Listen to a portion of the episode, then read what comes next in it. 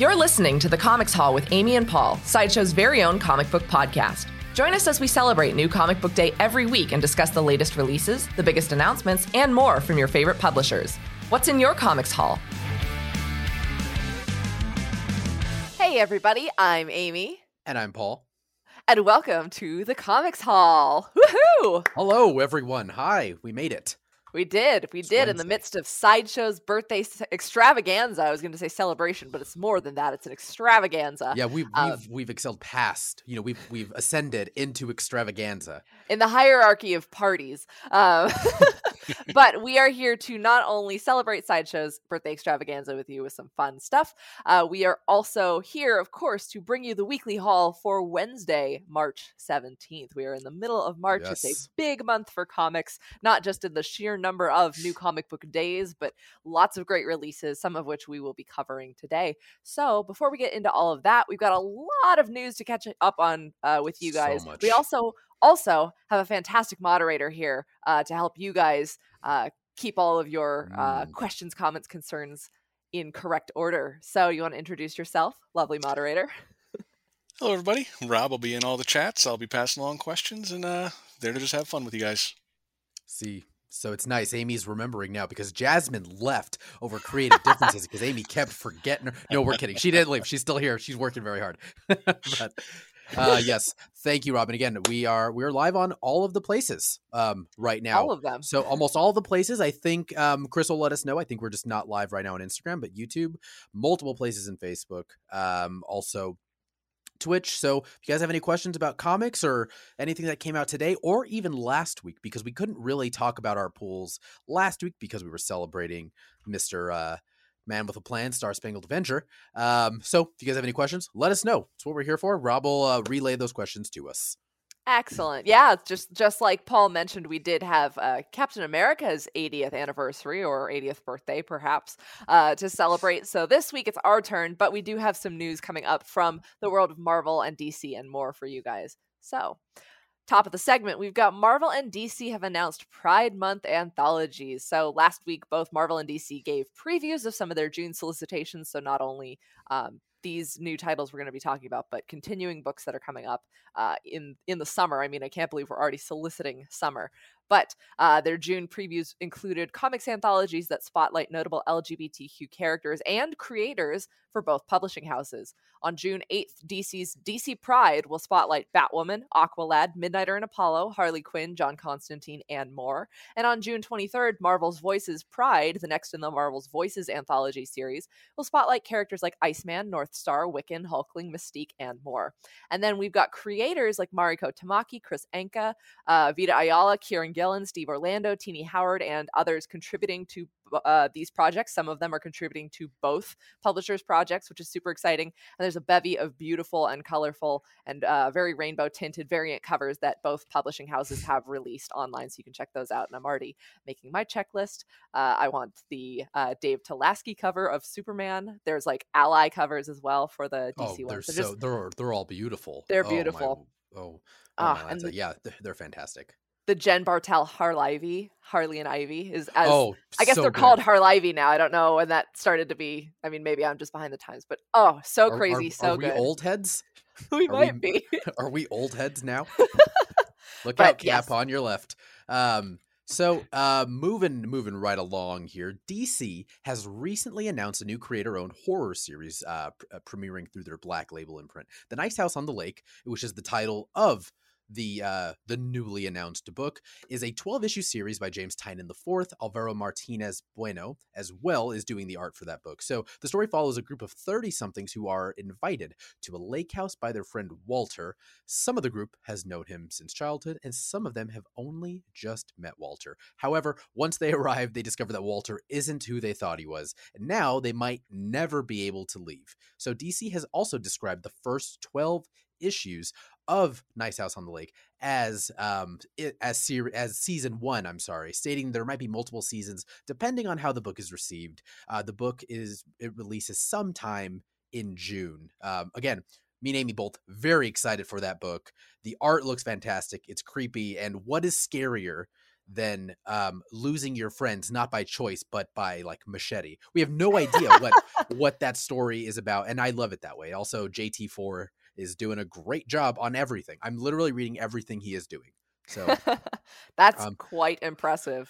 yeah, I like the so cabin good. in the woods vibes that, that I've already got from the preview art that they showed us. Like, Yeah, and if it's anything like the second half of that movie, count count me in. Um, so staying in the realm of DC, uh, Warner Brothers has launched the Believe in Wonder campaign to commemorate a global celebration of Wonder Woman's 80th anniversary. The event will feature will feature digital content, publishing releases, uh, fashion collaborations, and other exciting exhibits and experiences, all inspired by Wonder Woman. In honor of the celebration, fans can read All Star Comics number 8, which is the first appearance of Wonder Woman, Sensation Comics number 1, which is the first Wonder Woman led title, and Wonder Woman number 1 from 1942 for free on the DC Universe Infinite app right now. So there will also, though, be a 100 page 80th anniversary comic available in October. Um, and you can find out more about the Believe in Wonder campaign on DC's official website. Uh, there will probably be another. Uh, not like a fun run. That's I'm thinking of The Office again. Uh, there there will be like another 5k that'll probably happen. Um again multiple like if, if you're a huge wonder woman fan like we are multiple you know different shirts it, it- all sorts of things that they like to do to celebrate wonder woman's 80th i'm very very excited for that. Happy birthday wonder woman oh my goodness, that's and, and it's it's crazy because we just had the Wonder Woman 750th issue special within the last year or two, and now we're getting a 100 page 80th anniversary. i'm so happy she's joining me you rob and captain america in the guild of old heads so Good for Which- her. good for you welcome She doesn't look a day over Amazonian. Um, No. hopping back over to the Marvel side of things, this has been this has been the t- speaking of fashion events of the summer. Oh my goodness, this summer Marvel summer. is kicking off the Hellfire Gala and the planet-sized X-Men one-shot as the mutants of Krakoa reveal their future plans to the world. This is the first time that the uh, the new Krakoan-based X-Men team will be uh, announced to the world. They recently had the votes, so you could uh, nominate members of uh, the mutant race to join the X-Men team. That was a very heated uh, race competition. um, I can't wait to see how the, the votes played out there. But Marvel is considering this one of the most pivotal chapters of Hickman's entire X Men era, which has been quite extensive already if uh, you've been following along. And this event will cross 12 titles with 12 stories, all focused on a single night, the Hellfire Gala. Planet Size X Men will be a double length one shot by uh, Gerry Duggan and Pepe Larraz, and it will be launching on June 16th. Also, which, if you write that date out in the American fashion, that is 6 16, like Marvel's Earth 616. Um, Nice. Yeah, crazy, crazy synergy. Uh, that's that's some brand synergy there. So to celebrate the event, Marvel has also released a series of high concept mutant fashion designs by Russell Dauterman, my personal favorite comic book artist. Uh, and these will be featured on variant covers throughout the month of June. Entertainment Weekly has the exclusive spread, I believe, of all of the designs, uh, but you can also see them on Russell's uh, social media. Mhm. And then you can also go to marvel.com to see outfits for characters like Storm, Rogue, Jean Grey, Rachel Summers, Emma Frost, uh, Scott Summers. We've got Angel and more. Everybody is showing up. This is like Met Gala can't even touch these mutants. I, I I like it. It's X Men so- meets Met Gala meets Training Day because it all happens in one night. Um, I'm very very excited to see where we see Denzel in this. I'm I'm just so excited about that, and I'm already kicking myself because I know I'm probably going to be trying to track down every single one of those. I know I know you are. We did this in the summer where we are like, okay, we're not going to read Ten of Swords. Me and Amy are going to try. We're No, not going to do it. And um, raise your hand if you read all of Ten of Swords. yep, all of The it. worst part was having to go back for the issues that I convinced myself I didn't need, and then Yep. going, "No, I, I need them." So I, I, I let Amy um, take the Krakoan adamantium bullet on that one because I had just gotten done with reading Empire, so I was like, "There's no way I'm doing it." And Amy's like, "I read a lot of Empire too. I'm not doing it either." And then and then she read all of them. So chances are, between the two of us, you guys will get everything you need to know about the Hellfire Gala. I promise you. And Rob is here. If you guys have any questions, he's a big reader too. All right. So that wraps it up for our comic book news for this week. And as a birthday gift to ourselves and to you guys, we didn't do a panel of the week showdown this week. Um, but we do have uh, a fun, different little segment here first time debuting on the show, we've got the birthday back issue because Paul and I wanted to focus on anniversaries and birthdays in comics. As we mentioned Yes. before, we just covered Captain America's 80th. We've got Wonder Woman's up ahead. And coming up in a couple of weeks, we also have Deadpool's Nerdy 30 on Marvel. And we're doing a Deadpool Day on April 1st. It's no Mhm. April Fool's Day joke. Uh, so we wanted to, first of all, recognize those three characters who are having excellent anniversaries, but we also wanted to take you guys down a trip through memory lane uh, and highlight some cool things that happened 27 years ago in comics the same year uh, that Sideshow was created. Yeah. A lot of stuff going And- on in comics. And again we still have the rest of we still have some books that we are going to aim for all of you. So we're gonna we're not gonna spend you know an incredible amount of time on these. We're just gonna kind of run through them. Again a lot of these i'm actually really curious. If any of you actually own any of these comics that we're talking about let us know because there are some heavy hitters in here uh, i'm really curious. But amy already mentioned it she, you know we kind of kicked it off we just celebrated uh, a fellow old head guild member's birthday it was Captain America's 80th. That was fun. Uh, I also uh, uh, I did get my comic. Do you do you want to show it off Give to the me two class? seconds. All right, Oh, Paul yeah. is taking a, a brief break. Uh, I'll vamp here and cover for him. But uh, if you guys were listening to our Captain America special, or if you have not yet, you can go back and check out our podcast uh, stream on all your favorite platforms, or you can check out the YouTube feed from last week's show on Sideshow's official channels. Uh, but we did mention a very special issue of Captain America uh, that was created uh, during his massive tenure of uh, you know. PSAs and yeah. All right, Paul, show us what you got. So I had immediately found out about this. I did not know about this. Uh, I discovered this particular comic in the research for Captain America's 80th, and I immediately sent it to Amy, and I was like, "This is my favorite thing of all time." So it is Captain America meets the asthma monster. Um, I also consider myself an asthma monster, so I truly and absolutely had to have this book.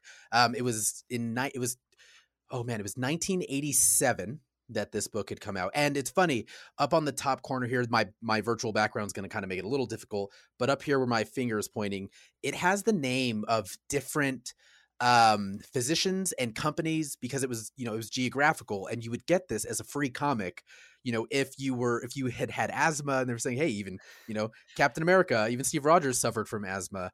And then there was a sequel captain america um meets the asthma monster again. I forget what the title was but it was all great. It was all fantastic and i was like i absolutely have to have this really random piece of history. Uh, i loved it so much All right, I'm so glad that happened for you between now, between Captain America Day and right now. i know Uh, it, it just it just happened to work out um yeah and thanks to some of my my friends uh, over at, at a I don't know. uh, You know, we're not going to promo any particular comic book stores here, but uh, they sent this to me because I was like, I absolutely need it, and it is the most ridiculous and random thing that I've ever seen. It's my favorite. All right, well, I look forward to whatever random uh, Wonder Woman tie-ins we can discover when we cover her 80th later this year. But yes, you guys can also look out for. We'll have a uh, Deadpool. We'll have some Deadpool special highlights at the end of the month for Oh, yeah. Deadpool Day, or I Mhm. guess it's the beginning of next month. It's April April 1st. But Mhm.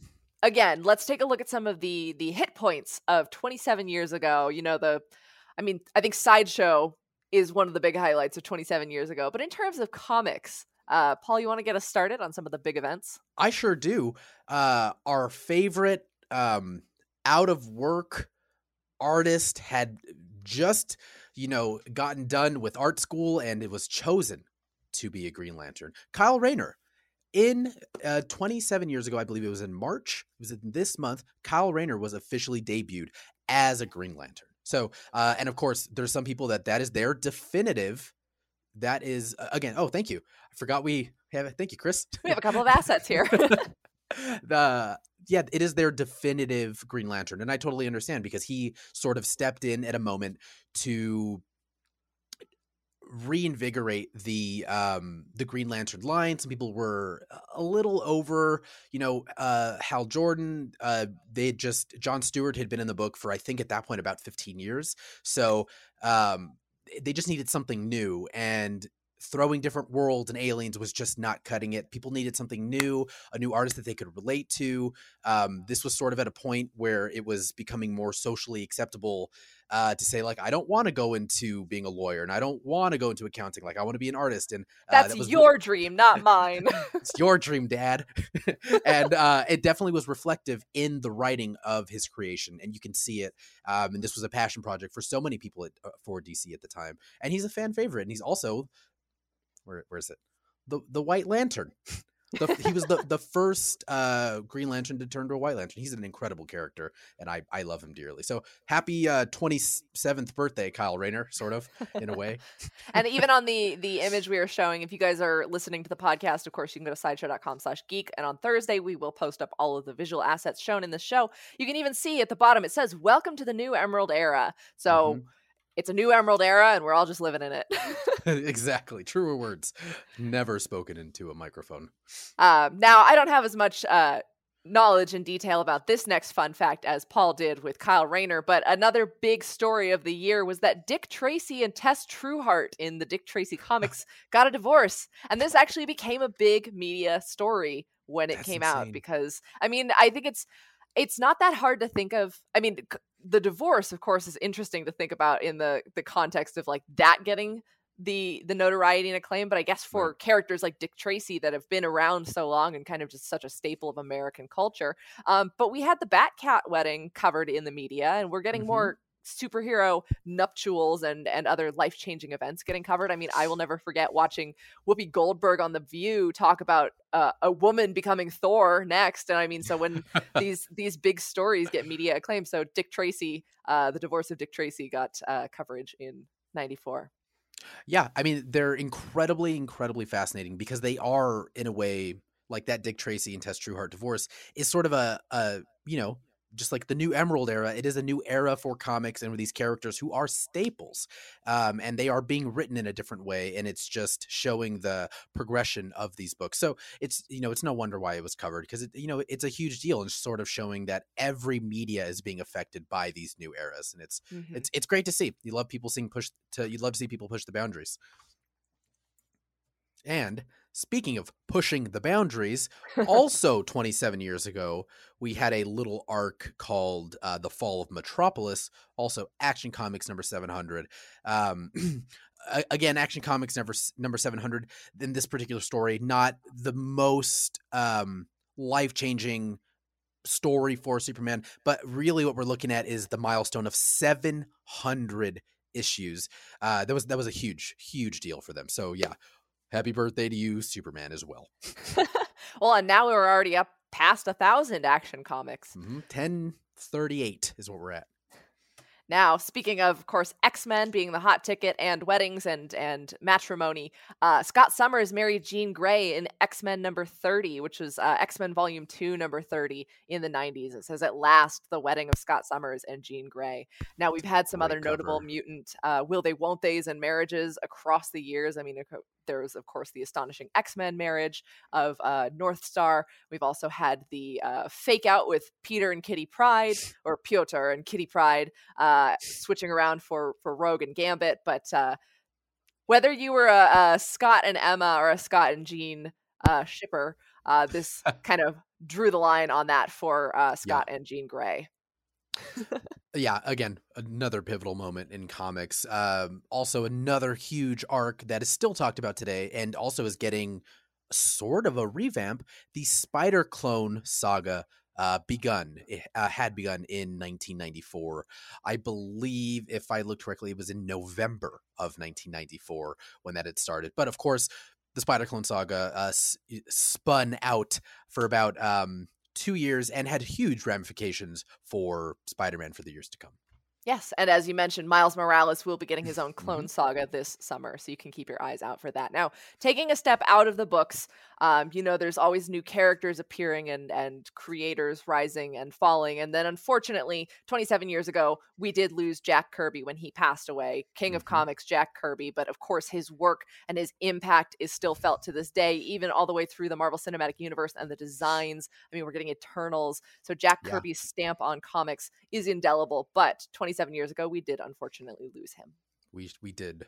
Um, but something again moving right moving over it's something in the marvel universe that we did gain is marvel's generation x team uh, debuts in uncanny x-men number 318 and again this is one of the ones like if you guys have this out there and you were reading this book like you, you pulled it right off the rack let us know because that is it's always fascinating for for me and for amy to hear when people like pull some of these issues that in hindsight were you know just coming out that week, but now looking at them, they were huge, monumental, um, you know, moments. If you pull that off the rack, let us know. Yeah, it's it's one of those things where you think maybe in 27 years, some of the books that we're aiming today will be will be those next big ones. um, now, again, the rise and fall. We've seen the departure uh, in recent years of Vertigo comics, but 27 years ago, The Invisibles by Grant Morrison began at Vertigo after Vertigo was only about a year old at this point. Mm-hmm. Vertigo launched in 93. Um, of course, Grant Morrison, one of the titan names of modern comics this was a a just a fascinating series from a fascinating imprint that dared to do such crazy things and bring us books like sandman and the invisibles right. so that's yeah. that's that's so weird. That's like the inception of Vertigo, just like right around the and beginning. What a shame. We've never heard of Grant Morrison ever again. like you know he didn't go on to make so many books that are so important to so many people um speaking of uh titans in the industry also uh, the, the last bullet point we're really going to talk about here um marvels by kurt uh, is it now i always get his last name wrong is it busiek I, I say Busiek, but I've also never heard it pronounced out loud, so don't don't shoot Let's me if you actually know how it's pronounced. Busiek? Let's go with uh, Marvels by Kurt Busiek and, Al- and Alex Ross is published, uh, which had a sequel um, in in this last year. You know, they had picked up the threads from that they had um, kind of left down all the way in 1994, and that was also another monumental book. I think it really sort of brought Alex Ross's um, interior work and his style to the um, to you know to everyone's faces and they got to see it in that book so yeah um, that's that's one of those quintessential books that i from my tenure at working in a comic book store when people came in like i want to get into marvel this that was a book marvels was was the book that they would be recommended yeah first off it's it's just such a beautiful exploration of superheroes from a different perspective and yes alex ross's interiors mm-hmm. especially mm-hmm. marvels and kingdom come just oh, yeah. Oh yeah, I mean it's it's insane. And again, another person um who we've never heard of again and didn't go on to do a billion things. But yeah, everyone, we wanted to just very very quickly touch on some of these things that we are celebrating the anniversaries of uh things that happened 27 years ago uh that were also being birthed with sideshow um but before we move on to our weekly haul segment and aim all these books we of course it would not be a birthday party if we didn't bring gifts to our own birthday party i think is that that's what there's, amy does. A- amy gives gift bags. Amy gives gifts at her birthday parties. So it is reward code time everyone. Oh we boy. have a reward code. Head to side.show forward slash code and enter the code b day haul like birthday hall. So side.show forward slash code uh, and go to B, and the code is B Day Haul once you get there. And that's, and that's first... Hall as in H A U L rhymes with Paul, not the hall like running down the hall. B Day right. Hall. Also, the name of our show. yes, it, yeah. if you're new here. um, yeah, side.show forward slash code and enter B Day Haul for the first 2,000 um, uh, friends of ours who get there. I don't want to say first because that makes it sound like a competition, but you do have to get there first. And unfortunately, if you are listening later on the podcast, the code is probably expired, but uh, better luck next time. We hope to see you live on the shows. But if you're watching us live right now on Sideshow's official channels, go for it. Do your thing. Congrats. You did it. All right. and now you get to and now you get to listen to us review this week's comics. Now so 27 years ago, and now we get to do today. It, it's so, all it's all coming together. So it, yes, um, I love okay. it when a plan comes together. so now we're going to dive into our weekly haul segment, the the the meat and potatoes of our weekly show. Uh, we're going to give you the aim of our books. And for those of you who might just be joining us as a part of the birthday celebration, we wanted to just quickly introduce to you our aim system. We don't like numbers here, we don't like stars. Yeah. Those mean so many different things to so many different people. So we right. have boiled our book reviews down to three key things that we think will help you make an informed decision on the comic book racks. So, first, A, stands for accessibility. How easy is this to grab and read? First of all, story wise, how easy is it to dive in? But also, to find this book, where can it be found? Is it Mhm. hard to find? Is it out of print already? Is it digitally available? That is accessibility. I is the level of interest or the type of interest. It's gauging what type of person would like this book, or if there's other books that they're reading similarly that you would uh, be able to make the leap over. So if- you like A, you might also like B. That is the interest. And then M stands for money or the monetary investment. We want you to know what you're getting for your hard earned dollars. How much does this book cost? How Mhm. many pages are in it? Is there something hinky about the price? Why is it more expensive than usual or less expensive than usual? We want you to know how much you're spending and what you're getting for that money. And that is aim. Boom. That is the aim of the book. Hmm And again, all that's going to be tied to these books. Now, going into the very first book, I'm going to kick us off here with Nightwing number 78. Uh, the arc is called Leaping into the Light. Now, the reason that I'm covering this book, and I'm sure you're saying it's an issue 78, do I need to read all of the other issues 77 and prior? You don't. Um, if you have a passing knowledge of Nightwing and you know that it's Dick Grayson, you're good here. Uh, we actually have an incredible, incredible team now. You've got Tom Taylor writing, you've got Bruno Redondo on art, eh, uh, Adriano Lucas on colors, and Wes Abbott doing the lettering. So we've got Nightwing who is back, and this is sort of an exploration into his relationship with Blüdhaven and how when he again, I'm just gonna spoil it for you. Not not this book, but what's been happening like the last 30 issues.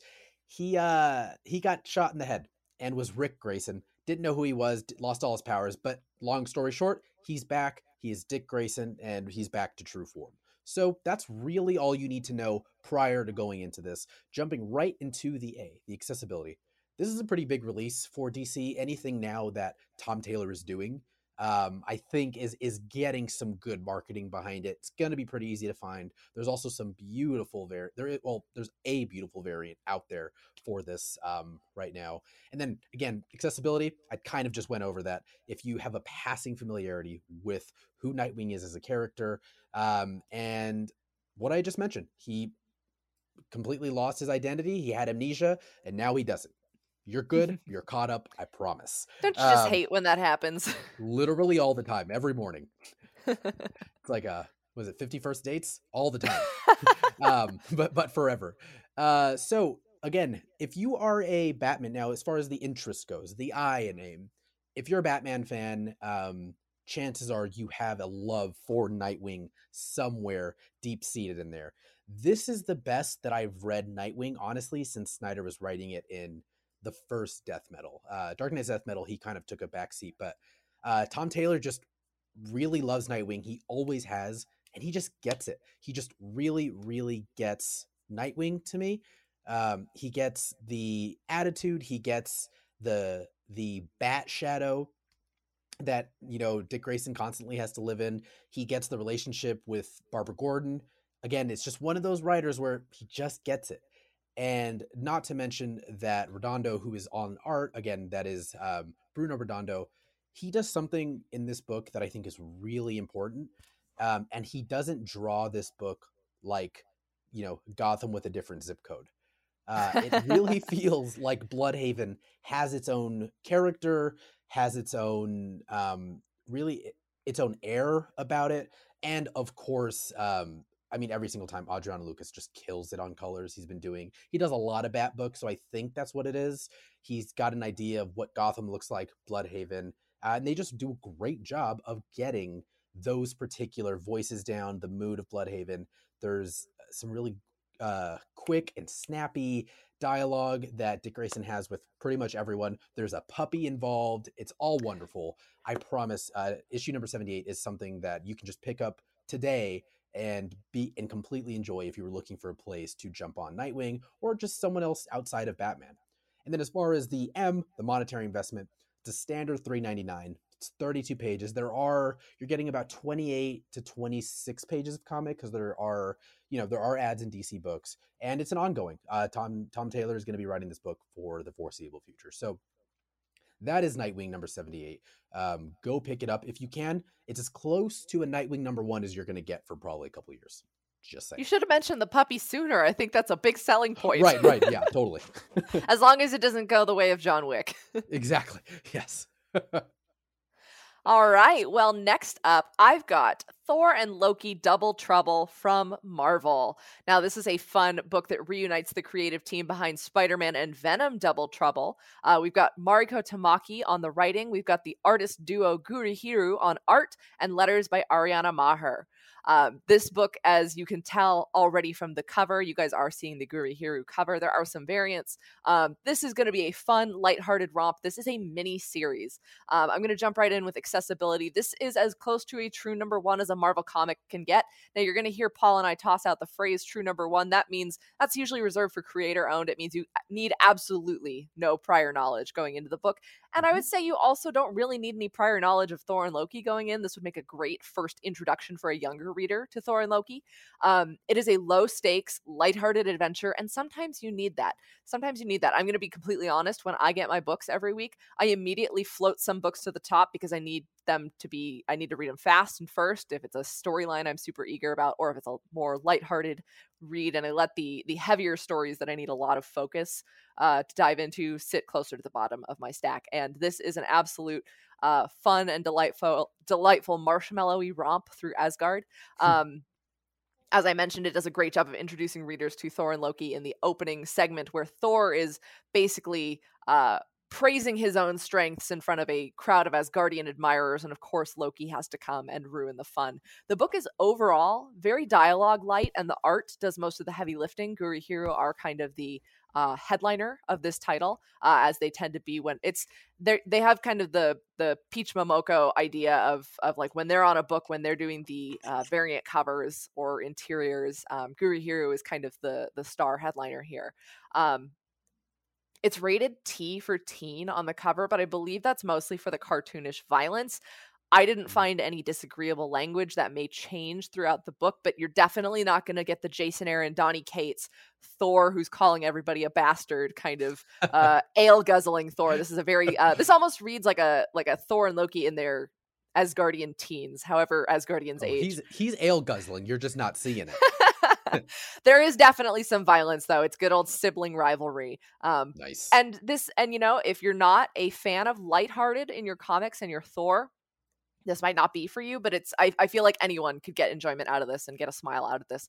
Now, in terms of interest, fans who like the pacing and cadence and humor of Thor Ragnarok may enjoy this. I can't say it's exactly uh, Taika Waititi's style, but it is very punchy uh, very fun, and there's a lot of fun visual gags, of course, because Loki is a frost giant uh, and an illusionist, so he's got some of his uh, magic powers going on there. Um, it's just it's such a lot of fun, and of course, if you're there for the art, you're gonna you're gonna love it. Um, without spoiling too much, basically a dare goes wrong because Loki knows how to push all of Thor's buttons, but Loki's not getting away from it that easily. Thor is going to make his brother help clean up the mess that results from uh, his his trickery. Um, nice. So this is this is a lot of fun, and this was kind of the um, I think this is Gurihiru's latest Marvel project since the Heroes at Home little collection anthology that they put out of oh, as variant covers turned into a comic. And in terms of the M for this book, it's three ninety nine. It is a standard 28 page story count. There are advertisements in the book as well. And this is a four issue miniseries. So um, nice. there's no reason for any of the books to be over three ninety nine in the subsequent issues. Usually the first issue um, is a good indicator of how the price of the miniseries will continue. So you can subscribe to this whole thing and know that you're going to be paying $3.99 for each of the four uh, next issues. And I believe they've all been solicited at this point. And if not, oh, the last one would be solicited in June. So that'll be out as soon as Marvel releases all the official covers. But this it's a lot of fun. It's for for being double trouble, it's just a nice, fun, bite-sized, lighthearted Asgardian package. So if you are into that, I highly encourage you to check that out. I will warn you though, this was out last week. I didn't get to cover it during Captain America week, but your store should have plenty of copies. If not, it's on Comixology and it has not sold out at the distributor level, so you can place a special order through your local retailer.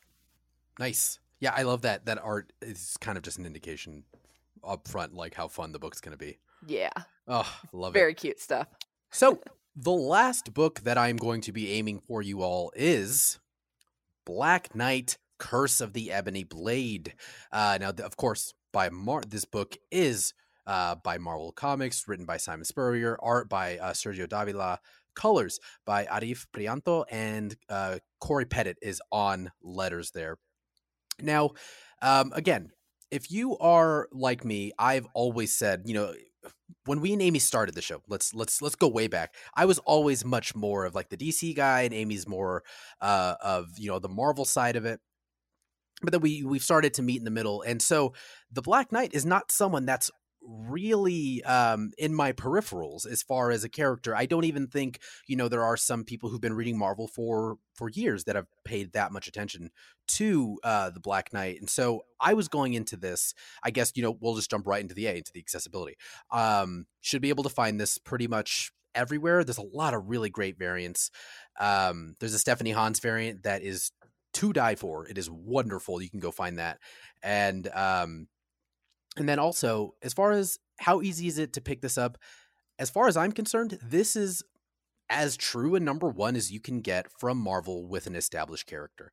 Now, uh, in the solicitation, it does say that this kind of spins out of King in Black, which is Marvel's um, the big event that, of course, started in 2020 and is carrying over. I think it's wrapping pretty soon, right, Amy? It's wrapping very soon. The last, the finale issue, as well as a few other books that are tied in, like Fantastic Four and Venom, have been pushed back slightly, but it all should right. be ending um, very soon. First week of April, I think, was the furthest delay that any okay. book got, or so. So very, yes, very soon. Very soon. Um, and so I think this book um, is it, it's it's taking some cadences from the uh the story as well but you don't i i have not read all of king in black and i read all of this book just fine. Everything that you really need to know about dane whitman uh and the black knight um you you sort of get between the pages and also more importantly the ebony blade because the ebony blade is of course what what venom is to eddie brock the Ebony Blade is to Dane Whitman. They can't survive without one another, and you can keep using this power, but at what cost? And at what point do you stop using the power and is it using you? So I always love that dynamic in a story. And if you are a, a Venom fan, I guess I'm in, I'm in the eye for interest here. If you are a Venom fan and you sort of like that dynamic of this power struggle between this thing that makes you powerful and allows you to help people, but it is also slowly and very not so subtly killing you. Uh, you're gonna love this story. It, it's really fun. If you are an Excalibur fan, like I'm talking X Men, you know, Excalibur as well as Excalibur, like you know, Camelot, Arthurian lore, uh, you're gonna love this because it's very much um, a story of someone who knows nothing about Arthurian lore and got gifted this wonderful power that ties him directly to it. So it's uh it's it also really I think deals with um Dane Whitman's imposter syndrome that I think we can all relate to. I think it, you know you're like I don't know if I can do any of this stuff and I'm technically an Avenger but they don't ever want to hang out and grab a beer with me. Um so I don't really know if I'm cool or not. Um another thing about not being accepted um, by some people you would like to be accepted by. Uh, again, something that I think we can always uh, relate to. So, again, it's really, really interesting. The art is fantastic. Uh, to me, it's the best part of this book. Uh, seriously, Sergio Davila and um, Arif Prianto do a wonderful job of sort of capturing that um, Camelot, and then you've got you know Midtown New York, and just the the difference in colors is is wonderful. The Ebony Blade looks really cool. I should I'm just start there. um, but it, it, it is a really interesting story, and it's got the last couple of pages really sort of give you that like kick in the pants, like, huh, I don't know where they're going to go from there. I don't know how they're going to write themselves out of this corner. I, I think it's it's going to be um, it's going to be a really interesting book. This is another book that I do feel as I've said many times on this show, fell into the COVID chasm because the rumor is that um, Kit Harington, as as the Black Knight here, what is supposed oh thank you chris that's much easier uh was supposed to debut in eternals.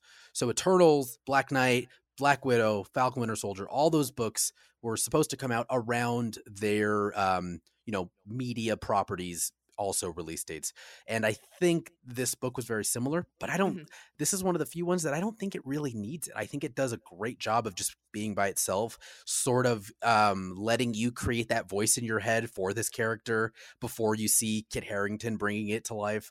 Um, it's it's a really fun book, and honestly, at um, as far as the the M goes, at three ninety nine, you're getting twenty eight pages and twenty eight pages of, of just comic. Uh, it, it's a great book, and it's I'm pretty sure it's a maxi series. I think there's 12 issues. I haven't I didn't find any information about if it's uh 12. I don't think it's an ongoing story, but I think it might be a maxi series. So it's a 3.99 investment for just 12 issues. You really can't beat it. Yeah, I, I can't confirm. I actually am not sure the length of that series either because I haven't seen the all of the solicitations. But it, yeah, he's definitely going to be a character who is being featured more often. You can also Yeah. always look to those Marvel True Believers dollar reprints, Mhm. and uh, right around the time of their kind of Comic Con panel announcements for these films. Uh, they did reprint the early Avengers issues that had the first appearances of Black Knight, so he is a character to look out for. Totally. Yeah. All right, before I go into my last aim, uh, moderator Rob, uh, we've got some questions coming in from uh, social media. So if you want to pass those on to us real quick. Let's do it. Absolutely. Uh, Johnny Saucedo on YouTube asks Do either of you read and store comics as collectibles? Oh. It's a good, Good great question. question, Johnny. Yeah. Um yeah, Amy, I'll, I'll let I'll let you go first here. Sure. I mean, I yes, I read them, uh, and I store them. I think as collectibles. That's a an interesting question. There are a few that I do actually intend to get framed. Uh, not necessarily CGC graded because I am the type of person who uh, doesn't want to keep them slabbed forever. Um, I know there's a kind of a beautiful freezing Captain America on ice kind of idea of preservation there, but um, I have seen at several different comic book stores they make specialty frames that you can safely protect comics in. So at this point, I have not done so yet, and I don't have um, I don't really have a proper display stand for uh, putting any of them with my collectibles. But I am extremely careful with all of my books, bagged and boarded. I keep a uh, rigorous file on all of the books and whether they're signed, what variant they were, what the cover price was, what I paid for it versus the cover price. So I take them very seriously. But in terms of keeping them as collectibles, I, I mostly keep them as a uh, a collection. Um, I'd say, but I but I am looking Yeah. to get some more, and I I collect original pages and um, like cover prints as well. So I have a lot of that on display uh, instead of actually displaying the physical comics themselves. Right. Yeah, and I, I've got a very similar answer. I don't have I don't I have one book and I'm looking right at it here that's graded and it's uh New Teen Titans number 2 which is the first appearance of Deathstroke. It's the only book that I have that's graded um and I I also I I don't really grade books. I don't slab them very often. I've got, you know, I pick up stuff like Captain America meets the Asthma Monster. I've got some of Denny O'Neil's like last things he did at Marvel was because I but it's only because I'm a huge Doctor Strange fan. Um, so yeah, it's like like Amy, we collect very specific things, but I don't have a wall full of slabs or anywhere. But yeah, we've got I've got a, a mountain of long boxes and all of my, I guess what you can call them, valuable comics that I've got are stored somewhere, but they're not, you know, they're not slabbed or anything. Um, they are double bagged and boarded, but they're um, yeah. But I, I mean, I, I keep them where I keep them. I I like to have my books available in case I ever want to read them. Because I mean, I'm ne- I'll probably never read New Teen Titans number uh number two here, but if I want, I can just read that online. So yeah, I hope that answers your question, Johnny. Thank you for asking. All right, so we're gonna go on to my final aim. Uh, again, this was a book from last week. I I, I apologize for not uh, picking new books, but I really wanted to highlight some new number ones because I had I was flush with new number ones last week, and I really wanted to make sure I didn't let them pass by. Now, this is a a more interesting, unique title. Some of you may or may not have been following uh, the release of this. This is Carmen number one from Image Mm. Comics with uh, uh, you'll see it's kind of like Mirka Andolfo's Mercy, where you've got the single uh, creator title because the writing, art, and colors are all done by Guillem March, uh, who is a Spanish artist. But there is a translation credit uh, to Dan Christensen for translating. I do not know if that also means he did the lettering. I couldn't, uh, I didn't necessarily see a a single. Um, I think there was someone from Image Comics' kind of rotation of letterers helping with this, but there was a translation effort uh, Right. in this book because it was originally published as an entire graphic novel, one complete story in Oh. Belgium, uh, but it has now been broken into five translated chapters for an Image Comics miniseries. Now, this is this is a very very interesting book. It was recommended to me by the store. Um, I did not have this on my poll. I didn't even have this book on my radar, but I was enchanted by the cover, uh, which you can see here if you are watching the show. Um, if you're listening along, it's the it's a kind of full body illustration of a woman with this vibrant pink hair but she's kind of she's got her head bowed and her entire body looks as though she's in an x-ray. The only part of her that is fleshly is her face. The rest of her is her x-ray um, and she's kind of got this skeletal body. Um, now in terms of a accessibility I think this is an important thing to note. Accessibility wise this is an m rated book and that is a hard m. Uh, there is a lot of mature language, subject matter, and visuals in this story. Apart from the character of Carmen, who is that skeleton figure, the other main character of the story spends half of the book um, butt naked. Uh, so I will say this is not for teenage readers. Um, there's also just crass subject matter in addition to black comedy, kind of uh, darker topics. Um, but also in terms of accessibility, I like I like this. This is the first time I've had to note it on the show. It is made accessible by the translation. So uh, this is a book that I don't know where it's available in Belgium, um, but you could possibly get it in another language if you are uh, a multilingual reader. However, Right. accessibility wise, it has been translated for uh, the United States comic book market. Narratively, this is a true number one. You don't need to know anything about it going in. And in fact, I was surprised and delighted by what I found, knowing absolutely nothing about this book. Um, it gives the reader everything they need, but it is a challenging story, um, both in terms of content and the fact that there are a lot of word bubbles with a lot of words. And the story, as you read it, is constantly shifting the goalposts on you. So you don't you don't really know what genre it falls into and that's going to make it a little difficult for me to explain the the interest section but it is it begins as a childhood flashback then you see adulthood troubled romance and then it does go into a suicide. I think that's a detail i can spoil um, because it's 75% of the book. No, Um, nice. it's very very interesting a very strange read. So now in terms of interest i think the broadest way to describe carmen is that it's a black comedy about love suicide and your afterlife um, the humor is as i mentioned a bit crass at times um, it in in actual kind of uh, bodily humor but the cadence of the story and the artwork are incredibly beautiful if you're unfamiliar with guillaume march's work i believe he did work on batman and detective comics Mhm. for dc for a while Yeah, he's still um, working on Batman. Oh, okay, great. Um, oh my goodness, this book is so beautiful. I think it is one of the the most visually engaging books that I've read this year. Oh, wow. Um, it has very dreamlike quality, and I don't want to go so far as to say it's like Moebius's artwork because Moebius's artwork is a totally different level. Mm. But everything is very dreamy, um, just very colorful and beautiful, and and even in the grotesque in the story, there's just a lot of beautiful details to be found. Um, it kind of has a dark Christmas Carol feel to it, or or the It's a Wonderful Life. Carmen, who is the Oh. title character and the cover character, is this guardian angel slash death-like figure who is charged with uh, taking people through the afterlife. But you also don't know if she's there to kind of help them reflect or kind of shuffle them off the mortal coil as fast as possible. Uh, she's bizarre and she's like if death from sandman had a weird cousin that no none of the endless ever talked about that's carmen. Um she's kind of like if if and again to kind of talk on the afterlife stories if uh death from sandman and beetlejuice were smashed together into one and it's like the beetle the the crassness of beetlejuice the michael keaton style um but with the with the attitude and the beauty of uh, death from sandman to kind of temper that.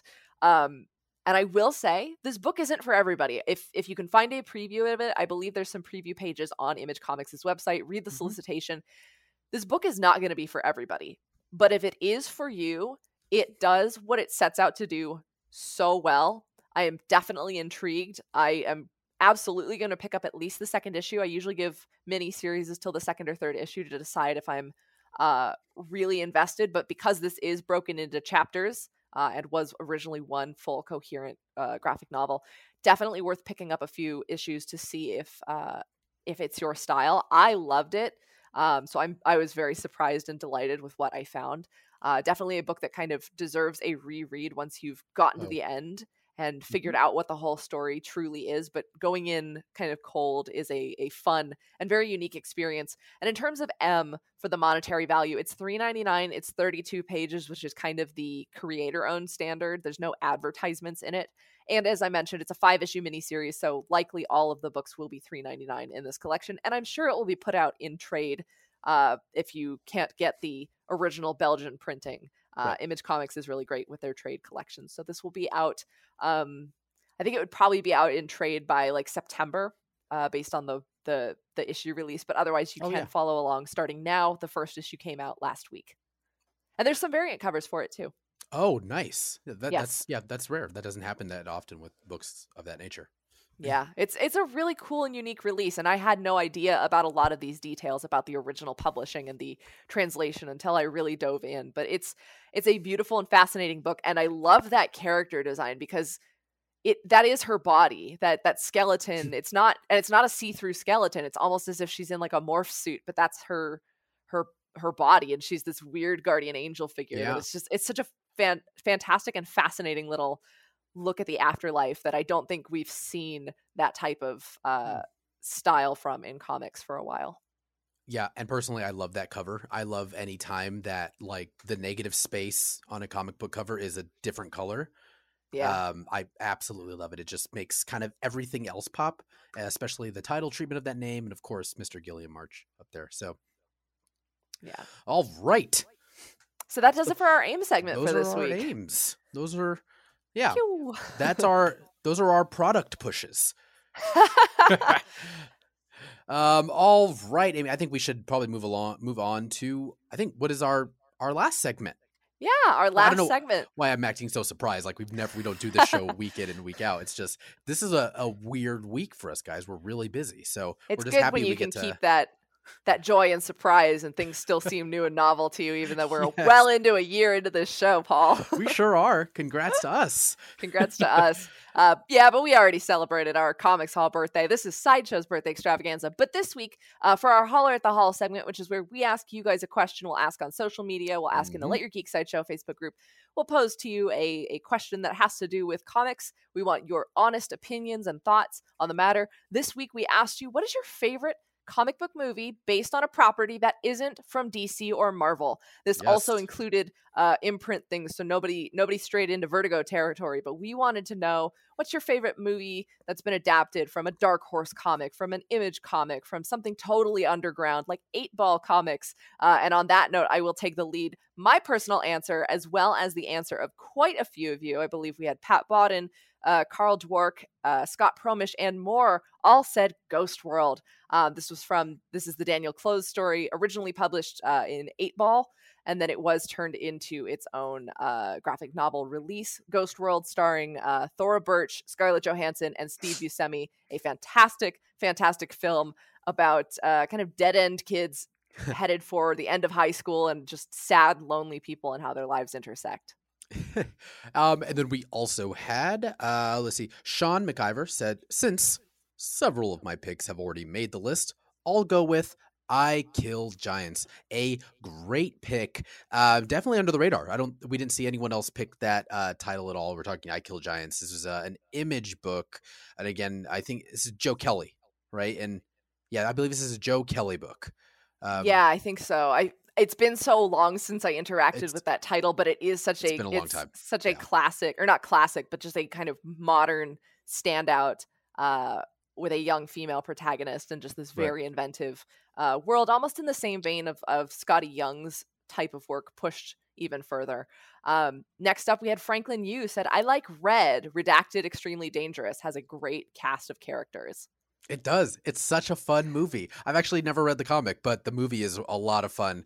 And um it's it's also very expendables ish like if you if you've never heard of any of it like if i'm sure you've probably heard of the expendables so if you're that's exactly you know what you can think of when you go into that um and then lastly as far as um submissions go um, we had alicia johnson and quite a few of you say of course Scott Pilgrim versus the World.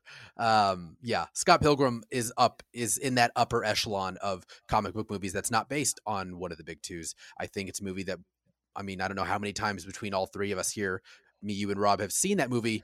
Probably far more, too many. far too many times. Um, of course, you know, brought to life by uh, Scott Pilgrim, brought to life by Mr. Michael Cera. It's a wonderful, wonderful movie and comic. They did that's one of the better translations and video game and video that, game now. I got a re-release this year. Finally. Finally. Um, but then we also had Amy. I'll, I'll rattle off some of these, um, some of the submissions that people had, you know, stated, but it was too many for us to just attribute it to one person. Mm-hmm. So we also had. Uh, do do we want to go one two or do you want to just? just you can kinda... just knock them out. All right. We also had Dread, Kingsman, Tank Girl, Hellboy, 300, and I am surprised that nobody else said Atomic Blonde. But uh, Atomic Blonde is also based on a comic. I just wanted to get that one in there because it's Charlize Theron. But uh, yeah, there's a there's a lot, and I think as more and more independent Yeah. creator-owned comics get more recognition and acclaim, and uh, publishers like Boom Studios and Dark Horse and IDW really um, kind of identify these unique stories. Um, movie houses are, are looking for more and more of them, so you're going to see a ton more. I mean, we even had we had Bloodshot, we've got a Valiant kind of thing going And, there. Oh man, the Charlize Theron one that just came out. Um, oh Not come on, Amy. Blonde? No, not Atomic Blonde. Uh, it was the one where they can't die. Uh, Oh, guard, Old guard, Guard, Old old Guard. guard, old guard just came out, which was a, a huge success too, and Yeah, based off an image property. The Sin City films, of course. course. Uh, just And then- lots lots of stuff going on. Yeah, and my personal answer, uh, if it wasn't going to be 300, it's Snowpiercer. Uh, you know, people, you know, a lot of folks forget that that was a French comic book that was translated multiple times before we ever it ever became, um, you know, Captain America's oddest origin story, and also an incredible TV show, by the way. Yeah, Yeah, yeah, and fantastic. and and as I was uh, looking up information about uh, Carmen online, people people always note those European comics totally different breed from the American set. Just European comics, French comics, uh, Belgian comics, just way way out there in terms of their art and style, and it's just really always worth a look. So it's great to explore things that aren't just the big two, but the big two are also a lot of fun uh, and the place to be. So just hopefully this has given you guys a, a global tour of comic book uh reading. Now, we do have to wrap up, but we do have a question for you for next week. We will sure put it up on our socials, but uh get your thinking hats on. We want to know what's your favorite comic book catchphrase? It could be uttered by a, a superhero or maybe even a creator. Uh, I know some some comic book creators of old had their own catchphrases, but what is your favorite comic book catchphrase? We will uh take your submissions. You can email us at thecomicshaul at sideshow.com or Mhm. you can reach out to us on social at the Comics Haul on Twitter, Instagram, and Facebook. You can also find us in the Let Your Geek Side Show group. And Paul, I think they can find you in the Let Your Geek Side Show group. I think you're over here. Uh, in just a few minutes, right? Yep. Uh, showtime is at five, everyone. So I'll see you all. so we're there. gonna make Paul late. no. Yeah, it's okay. I can already hear the the pen for the resignation letter um is is is there. But uh yeah so again you guys can find us on all of our social channels. We'll find it uh, again we'll do our best to read as many of these as we can. If we get them on multiple platforms we we try to pull them so um Yeah. Yeah, thank you guys for always participating we love it and we love y'all so Yeah, thank you We wouldn't we wouldn't be able to do this show without you guys and your participation. Th- Thank you for joining us. Please continue to enjoy the rest of Sideshow's birthday extravaganza. You've got the wrap up, Friends with No Benefits with Autumn and Paul in just a few minutes. So stick around. Uh, hop into the Let Your Geek Sideshow Facebook group. That is exclusively in that group. Mhm. Uh, and then you guys can enjoy the festivities for the rest of the week. Um, but until then, we'll be back next week with Wednes- next Wednesday's polls. This has been Wednesday, March 17th. Had to check the date on that one. So all the the new and oh great happy st patrick's day Happy St. Patrick's Day. Stay safe, have fun. As always, I'm Amy, and i'm paul and this has been the Comics Haul. This has been the Comics Haul with Amy and Paul, presented by Sideshow. Submit your response to our fan mail question of the week by emailing thecomicshaul at sideshow.com. We'd love to hear your thoughts.